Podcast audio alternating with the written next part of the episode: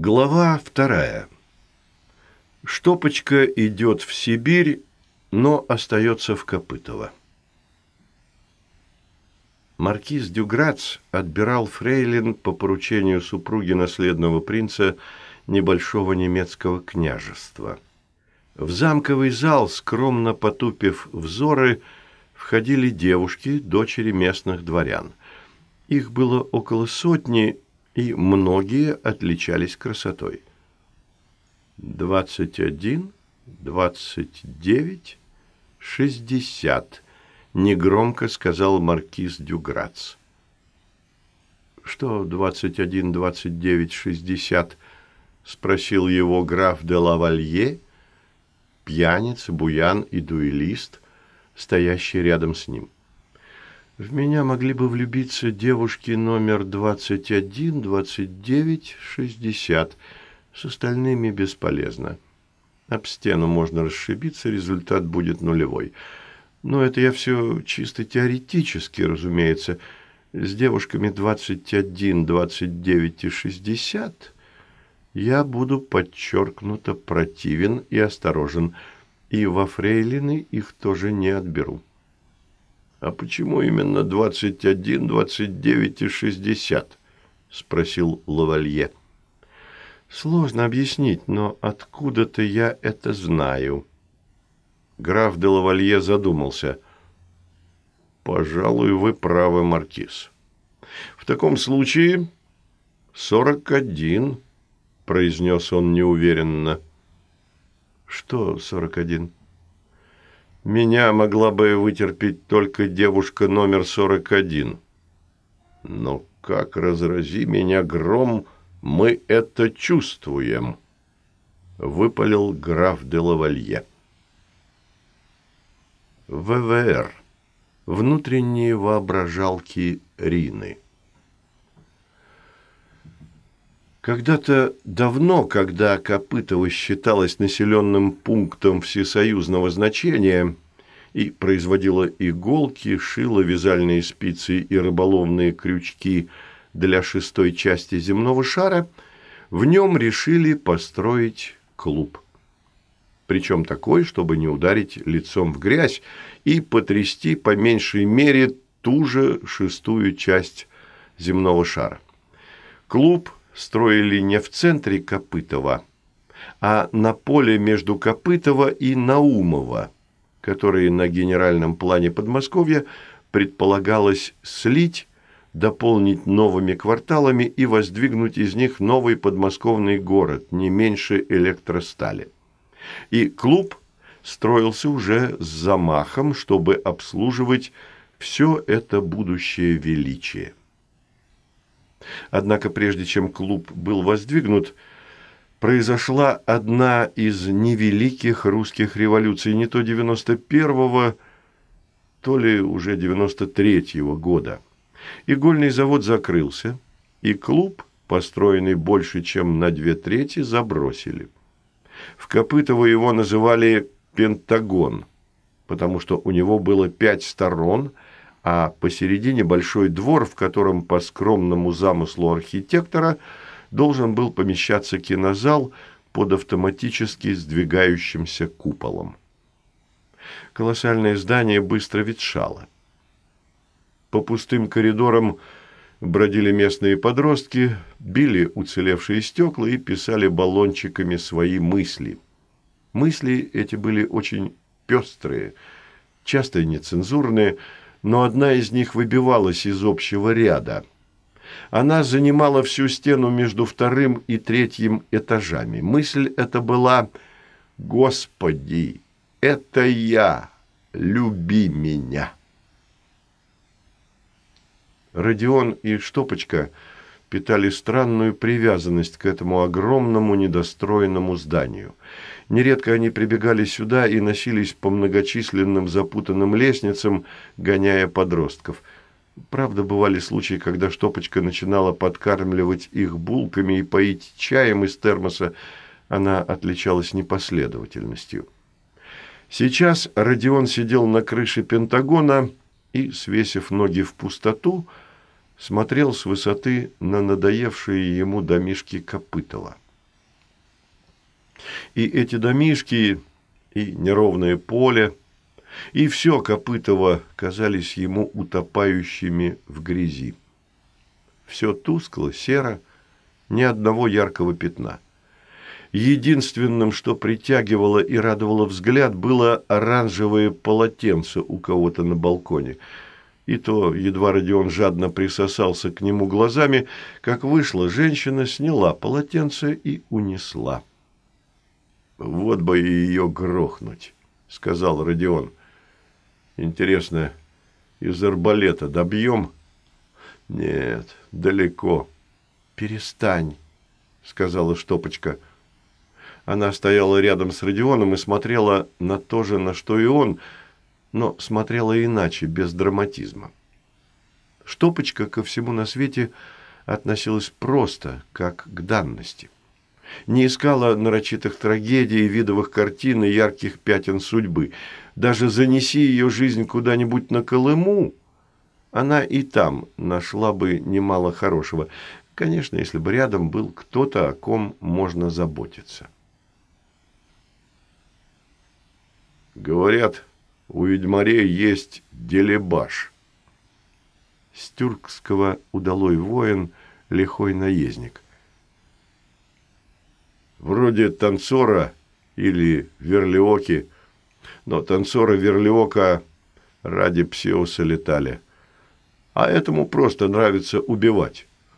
Он летает на гиеле с красными глазами. Вот бы вступить с ним в бой и погибнуть, но и его с собой утащить, — сказал Родион. — Ой, не начинай, — сказала Штопочка, морщась. И Родион покорно перестал. Фраза «Ой, не начинай» – волшебная фраза. Она ломает повторяющуюся психологическую игру, особенно если произнести ее с интонацией штопочки. Как-то сразу одергивает и мешает войти в роль. Родион стал бродить по крыше и, толкая носком ноги спекшийся рубероид, тосковать. Он ненавидел шныр, самого себя и свою теперешнюю жизнь. Надоело. Устал свалить отсюда, опять поселиться в бабкиной квартирке и все, и наплевать. Шныры там, ведьмари, нырки, один раз живем. Ему вспомнился случайный разговор с Афанасием, состоявшийся вчера в амуничнике Пегасни. Родион, вернувшийся из нырка, вошел в амуничник и бросил под ноги Афанасию влажное, еще пахнущее болотом седло. «Как меня все достало!» – брякнул Родион. Афанасий быстро взглянул на него. Челка у Афанасия была уже ниже глаз, поэтому он слегка смахивал на пони. «Да ничего тебя не достало. На тебе лес можно возить. Просто тебе нужна женщина, причем не просто как женщина, но и жена нужна, семья, якорь какой-то. Цель существования помимо шныра. Все твои метания от этого, сказал он. Тогда Родион рассердился, а теперь думал, что Афанасий, пожалуй, прав. Отсутствие рядом женщины было самым главным, самым тяжелым его искушением. Он один об этом знал. Хотя почему один? И Афанасий догадывался. И болото знала. И показывала Родиону именно женщин, когда он пролетал по тоннелю. Никаких сложных видений, детских травм, забытых обид. Я вас умоляю, зачем? Насаживай самую простую приманку. Это всего вернее. Недавно, возвращаясь с двушки с закладкой, Родион засмотрелся на молоденькую шатенку. Поначалу презрительно, убежденный, что сумеет противостоять болоту, уж он-то знает его уловки. Но уже через восемь секунд отпустил поводья и, наполненный темным жаром, едва не прыгнул в болото. Спасла его случайность. Ботинок провалился в стреме, а когда Родион потянулся его выпутывать, то лбом и пылающим лицом коснулся гривы пега, и тотчас разобрался, что красавица, с которой он собрался разделить вечность, присосалась щупальцами к стенке, а рот ее смотрит черным распахнутым провалом, внутри которого кипит какая-то вязкая и явно желудочного происхождения жидкость. Нет, пора валить и с нырками прекращать, или в следующий раз точно засяду. Я уже не держу удар, угрюмо подумал Родион. Но мечтать о женщине, для которой ты будешь всем и которая будет любить тебя, в конце концов, нормально и естественно. И Ул женился, и Афанасий встречался с Гулей, и Вовчик с Оксой, и много других случаев знала история Шныра. Но вот только Родиону женщины нравились особые, несовместимые со Шныром. Женщины, которые он чувствовал, быстро перечеркнут саму возможность нырков и приведут его в лучшем случае к пнуйцам, а в худшем и к ведьмарям. Женщины, которые привлекали его, все были одного типа. Самовлюбленные, ухоженные, холодные и эгоистичные. В каждом их движении, каждом дыхании, каждой улыбке жил уютный кошачий эгоизм.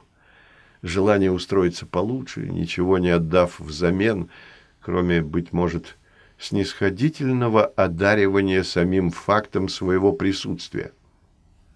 Родион испытывал к ним притяжение, похожее на ненависть.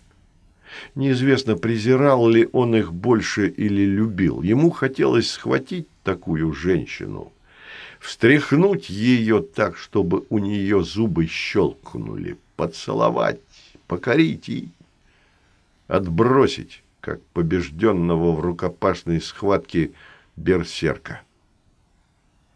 Такие женщины запоминают только опережающую боль, а по большому счету вообще ничего не запоминают. Память требует энергозатрат, а это биологически неэкономично, и могут появиться морщины. Сколько раз Родион говорил себе, что все это бред, Любить такую женщину он не сможет, и матерью она не будет хорошей, и его Родиона оставит раненым, больным или просто неудачливым, как львицы легко бросают и выгоняют своего раненого или просто постаревшего льва. И все это Родион прекрасно понимал, но все же влекло его именно к таким ухоженным, холодным, капризным красавицам – притяжение к которым было тем сильнее, чем больше Родион их презирал. Все. Сейчас прихожу в Шныр и говорю, что я... Нет, лучше ничего не говорить, чтобы не отговаривали. Просто беру вещи и адью. Потом напишу сообщение Улу и отключу телефон, чтобы не приставали, подумал Родион. За спиной у него что-то щелкнуло. Родион обернулся. Штопочка стояла, держа в одной руке раскрученный бич, а в другой за крылышко большую зеленую муху, которую она протягивала прыгающему на краю крыши воробью.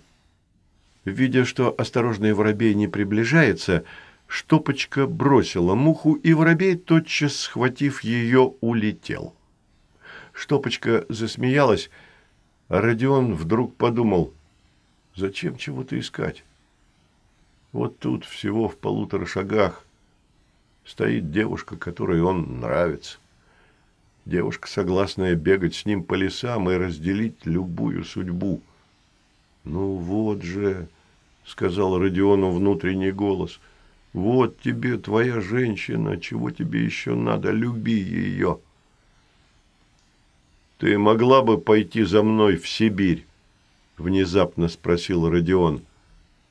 Штопочка перестала сворачивать бич и удивленно посмотрела на него. «Чё?» – спросила она. «В Сибирь за мной пошла бы!»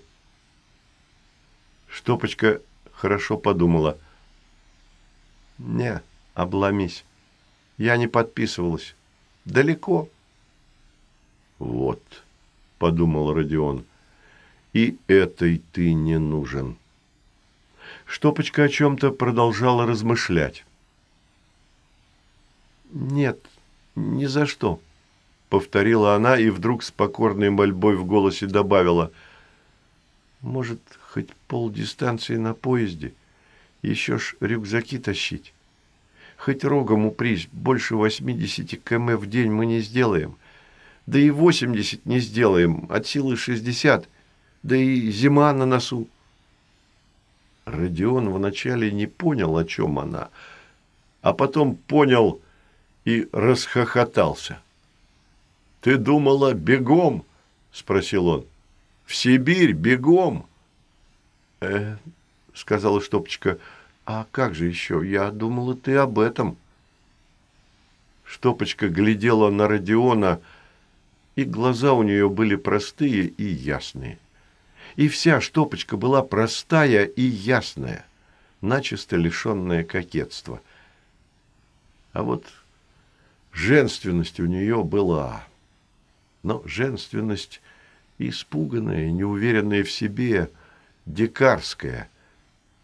Как-то она попыталась накрасить губы и появилась в столовой в платье, и это напугало весь шныр. Не потому, что штопочка стала страшной, напротив, она похорошела. Все вдруг увидели, что у штопочки есть ноги, руки, шея, есть даже грудь. Вообще все есть, что должно быть, но все же штопочка в платье. Это было как-то непривычно, разрыв шаблона. И штопочка, ощутив всеобщую растерянность, тоже как-то поникла, не кстати стала грубить, кажется, даже врезала Вовчику за какую-то его гримасу, а на другой день вновь появилась в драном ватнике и с бичом вокруг пояса. «Так что, бежим в Сибирь?» – спросила Штопочка, не понимая его взгляда. Родион смутился. «Ну, — сказал он, — Сибирь попозже. Пока в другое место, тут близко.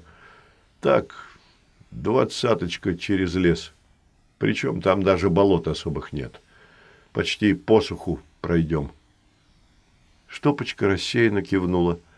Для нее двадцатка через лес было все равно, что для обычной женщины сахар с кухни не принесешь. И не важно, что двадцатка в одну сторону автоматически означала двадцатку, а то и тридцатку обратно до шныра. «А куда?» – спросила Штопочка. «Увидишь. Оружие на всякий случай есть? У меня шнепер, нож и десяток пнуфов». Штопочка щелкнула бичом. «А что, этого мало?» «Да по-всякому может сложиться». «Ладно, побежали». Пройти посуху, как обещал Родион, у них не вышло. Они бежали вдоль грунтовой, сильно раскисшей дороги. Трава вокруг дороги была по колено, а кое-где прямо к грунтовке подходил сплошной кустарник, и тогда приходилось прыгать между расползающимися колеями от лесовозов.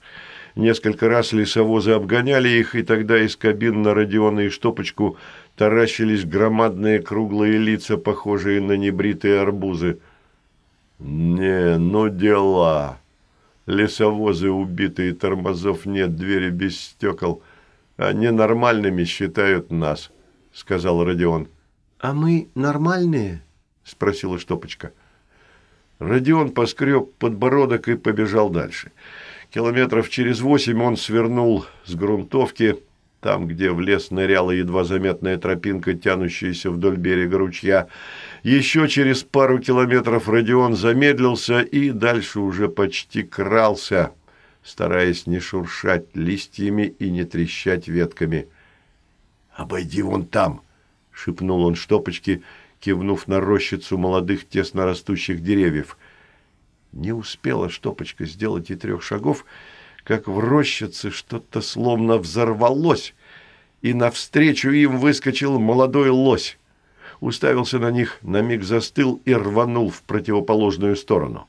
Летел он, как стрела, не разбирая дороги, и как спички сносил сухие деревца. «Мощные, да?» – восхищенно спросил Родион. «Ты их еще в глубоком снегу не видела. Несется, а из-под него снег фонтаном, как из-под снегоуборочника». И опять Родион побежал своим неутомимым и неспешным волчьим бегом. Примерно через четверть часа они со штопочкой вырвались из чащи на лесную дорогу и, добежав до разветвления, остановились у нового недавно установленного стенда. Охраняемый воспроизводственный участок. Охота и все виды хоздеятельности запрещены. Родион посмотрел на стенд и усмехнулся. Дальше дорогу преграждал шлагбаум, сваренный из толстых труб. За шлагбаумом стоял военный грузовик, в кузове которого был смонтирован вагончик с торчащей из него трубой. ГАЗ-66 «Шишига». Первый бескапотный армейский автомобиль, представил Родион. Может ездить по полному бездорожью при условии, что рядом будет нормальная асфальтовая дорога, по которой к нему станут непрерывно подвозить запчасти. В целом машина неплохая, застревает только между деревьев в лесу или в стене поселкового магазина, когда после свадьбы у друга не вписался в поворот. Внезапно голос у Родиона изменился, и в движениях появилось нечто хищное. Вокруг шишиги бродил обросший щетиной здоровенный егерь, и изредка глубокомысленно толкал носом ботинка грязевые подушки на колесах. А вот и он, егерь местный. Повадился тут охотников пускать, прошептал Родион, прижимаясь к дереву так, что выглядывала только голова. Так ведь нельзя же? Нельзя. Но если денег дадут, то, оказывается, можно, признал Родион. По другую сторону шлагбаума, отделяющего воспроизводственный участок от грунтовки, стояла белая Нива и джип. До джипа, шишиги и шлагбаума было метров шестьдесят. Родион использовал шныровский бинокль. Средним пальцем левой руки коснулся левого глаза, а указательный палец поместил на вспыхнувшую русалку. Удачно они его изгваздали. Особенно трогательно смотрится забрызганный задний номер на относительно чистом багажнике, одобрил Родион. Рядом с джипом стояли четверо мужчин в новом камуфляже и о чем-то договаривались с хозяином белой Нивы, местным типом с синей барсеткой на пузе. «Просто семейная идиллия», — сказал Родион. Егерь притворяется, что ничего не видит. Деньги получает хозяин Нивы. Он же находит и клиентов. Далее охотники перегружаются в Шишигу и едут к кормушкам. Там, небось, каменную соль заложили. Она для лосей, как для ведьмариков, псиос. Чего болтать? Идем. И штопочка пошла к шлагбауму. Родион, планировавший подобраться по-тихому, попытался затащить ее за дерево, но опоздал. Штопочку уже заметили, и Родиону ничего не оставалось, как просто идти с ней рядом. Охотники и егерь смотрели настороженно, но, видно, девушка в телогрейке и ее спутник опасными им не показались. Егерь поднырнул под шлагбаум и преградил им путь. «Куда?» Нельзя! Охранная зона!» «Нам нельзя, а этим можно?» Штопочка кивнула на охотников из джипа. Те стояли тесной настороженной группой. Три спокойных мужичка в возрасте и один помоложе лет двадцати пяти, рыжеватый и на вид задиристый. «А с этими я сам разберусь», — сказал егерь, и, видя, что Штопочка собирается перемахнуть через шлагбаум, — попытался сгрести ее за ворот. Штопочка врезала ему в челюсть, Верзила осел на землю. Мужичок с барсеткой кинулся к Ниве. Внешне неспешно раскрутив завязанный вокруг пояса бич, Штопочка сделала им широкое просторное движение, и бич обвил бегущему ногу. Штопочка дернула, и он упал. «Лежать и думать», — приказала она, подкрепив свои слова длинным ударом вдоль спины. Верзилии егерю одного удара, как видно, было недостаточно. Он поднялся, трогая челюсть. «Не вздумай», — сказал Родион устало. Заросший егерь качнул головой, что-то медленно соображая. «Остынь», — повторил Родион.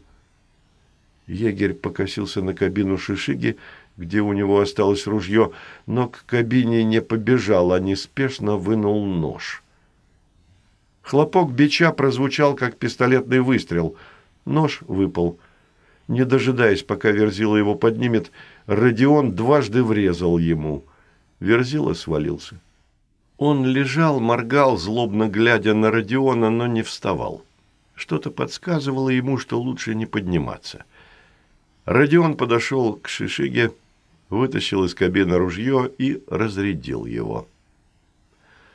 Это было последнее предупреждение. Еще хоть выстрел отсюда услышу, тебе конец.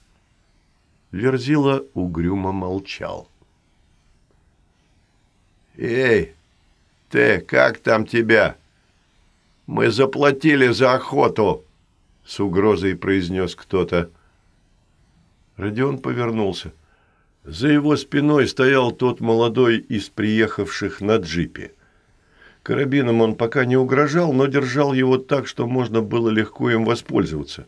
У его спутников ружья были пока в чехлах, и они их не извлекали.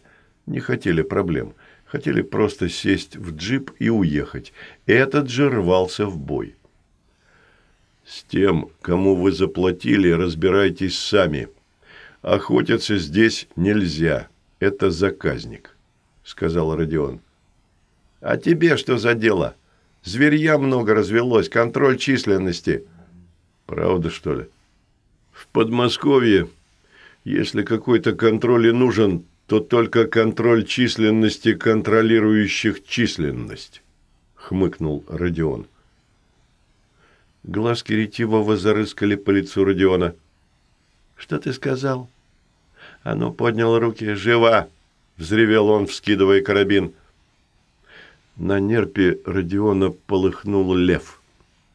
Прежде чем охотник дотянулся до предохранителя, Родион выхватил у него карабин и узлом завязал дуло. Потом забросил его в кусты. Лицо у парня побледнело. Он хорошо представлял, какая сила нужна, чтобы проделать такое с оружейным стволом. «Значит, ты охотник. Отдохнуть на природе решил», — одобрил Родион. Но со зверями надо на равных, а то что, с вышки полить, как охранник на зоне. Хочешь охоту, будет тебе охота. Родион наклонился, поднял нож егеря, выбитый у него из руки бичом штопочки, и вручил его парню. Тот поначалу испугался его брать, но потом вцепился в нож и выставил его вперед, защищаясь. «Взял нож?» – спросил Родион. – Отлично. Нож у тебя теперь есть. А вот и вилы. Не идеально, конечно, но при должной сноровке сойдут за рогатину. Он сдернул вилы с борта шишиги, где они крепились рядом с лопатой, и бросил их к ногам парня. «Зачем?» – заикнулся тот, по-прежнему держа в вытянутой вперед руке нож, чтобы Родион к нему не приближался. Сейчас ты отправишься в... Где мы последний раз бродили? Родион повернулся к штопочке. Мы много где бродили, лаконично отозвалась она. Ну, где на медведя напоролись? А, это у Ханты-Мансийска, сказала штопочка. Переноситься с помощью Сирина в разные точки карты – одно из немногих шныровских преимуществ. Конечно, нужно, чтобы на месте можно было зарядить нерпь, а то с обратной дорогой возникнут сложности. Вот, я как раз про это. Не исключено, что ты окажешься нос к носу с крупным бурым медведем. Не забудь другой конец вил в землю упереть, когда медведь на тебя пойдет. И это, кстати, байка, что медведь перед нападением встает на задние лапы, подставляя горло и грудь. С какой радостью он будет в лесу врагу сердце и горло подставлять. Это цирковые мишки так обниматься лезут. Чаще он бросается на четырех лапах и невероятно быстро. Ну а если вдруг раздумаешь геройствовать, Отходи назад медленно и по диагонали. Но это еще до того, как колоть начнешь. Потом поздно будет. Главное, ни в коем случае не беги. Удачи тебе, боец, и доброго отдыха на природе. Парень тупо и недоверчиво слушал, но в вилы вцепился, как до этого, в нож. Родион больше не обращал на него внимания. Помнишь тушу задранного лося? Где мы его в прошлый раз видели? Представила? Давай. Он взял штопочку за руку, а свободную ладонь положил на вилы, за которые упорно держался горе-охотник. Что-то полыхнуло. Первый раз тускловато-молочно, словно заполняя пространство по контуру, а во второй раз ярко. Парню бы бросить вилы и отскочить, но он продолжал дергать их к себе. Когда слепящий контур погас, стало видно, что охотник исчез. Штопочка уставилась на свою нерпь, сирен, который был теперь совсем тусклым. «Никак не привыкну, что так можно», — сказала Штопочка. «Можно», — подтвердил Родион при двух сильно заряженных сиренах. Еще месяц назад было бы нельзя. Сейчас при сильной закладке можно. Он обошел шлагбаум и короткой дорогой направился в чащу. Вспомнив о чем-то, остановился и повернулся к остальным охотникам и егерю. «Если вдруг надумаете вытащить вашего приятеля, запомните, Кандинский район – Ханты-Мансийского автономного округа. Болот многовато, зато места там, виды, закачаешься. Только комарики беспокоят. И Родион нырнул во вражек. Штопочка нагнала его метров через двести у тропы, по которой они сюда пришли. «Не слишком мы круто с тем парнем. Егерь, ты почти не тронул», — сказала она с укором. Да ничего этому парню не будет. Медведь, небось, тушу ободрал, завалил ее листьями и ушел. Парень там пару дней поскитается, в листве поночует, ума наберется, комариков покормит, а потом я его вытащу. Недовольно отозвался Родион. Больше времени на разговоры они не тратили. Им надо было бежать обратно, немного поспать, и дальше Родион уходил в новый нырок. Жизнь вокруг двигалась, и надо было двигаться самому.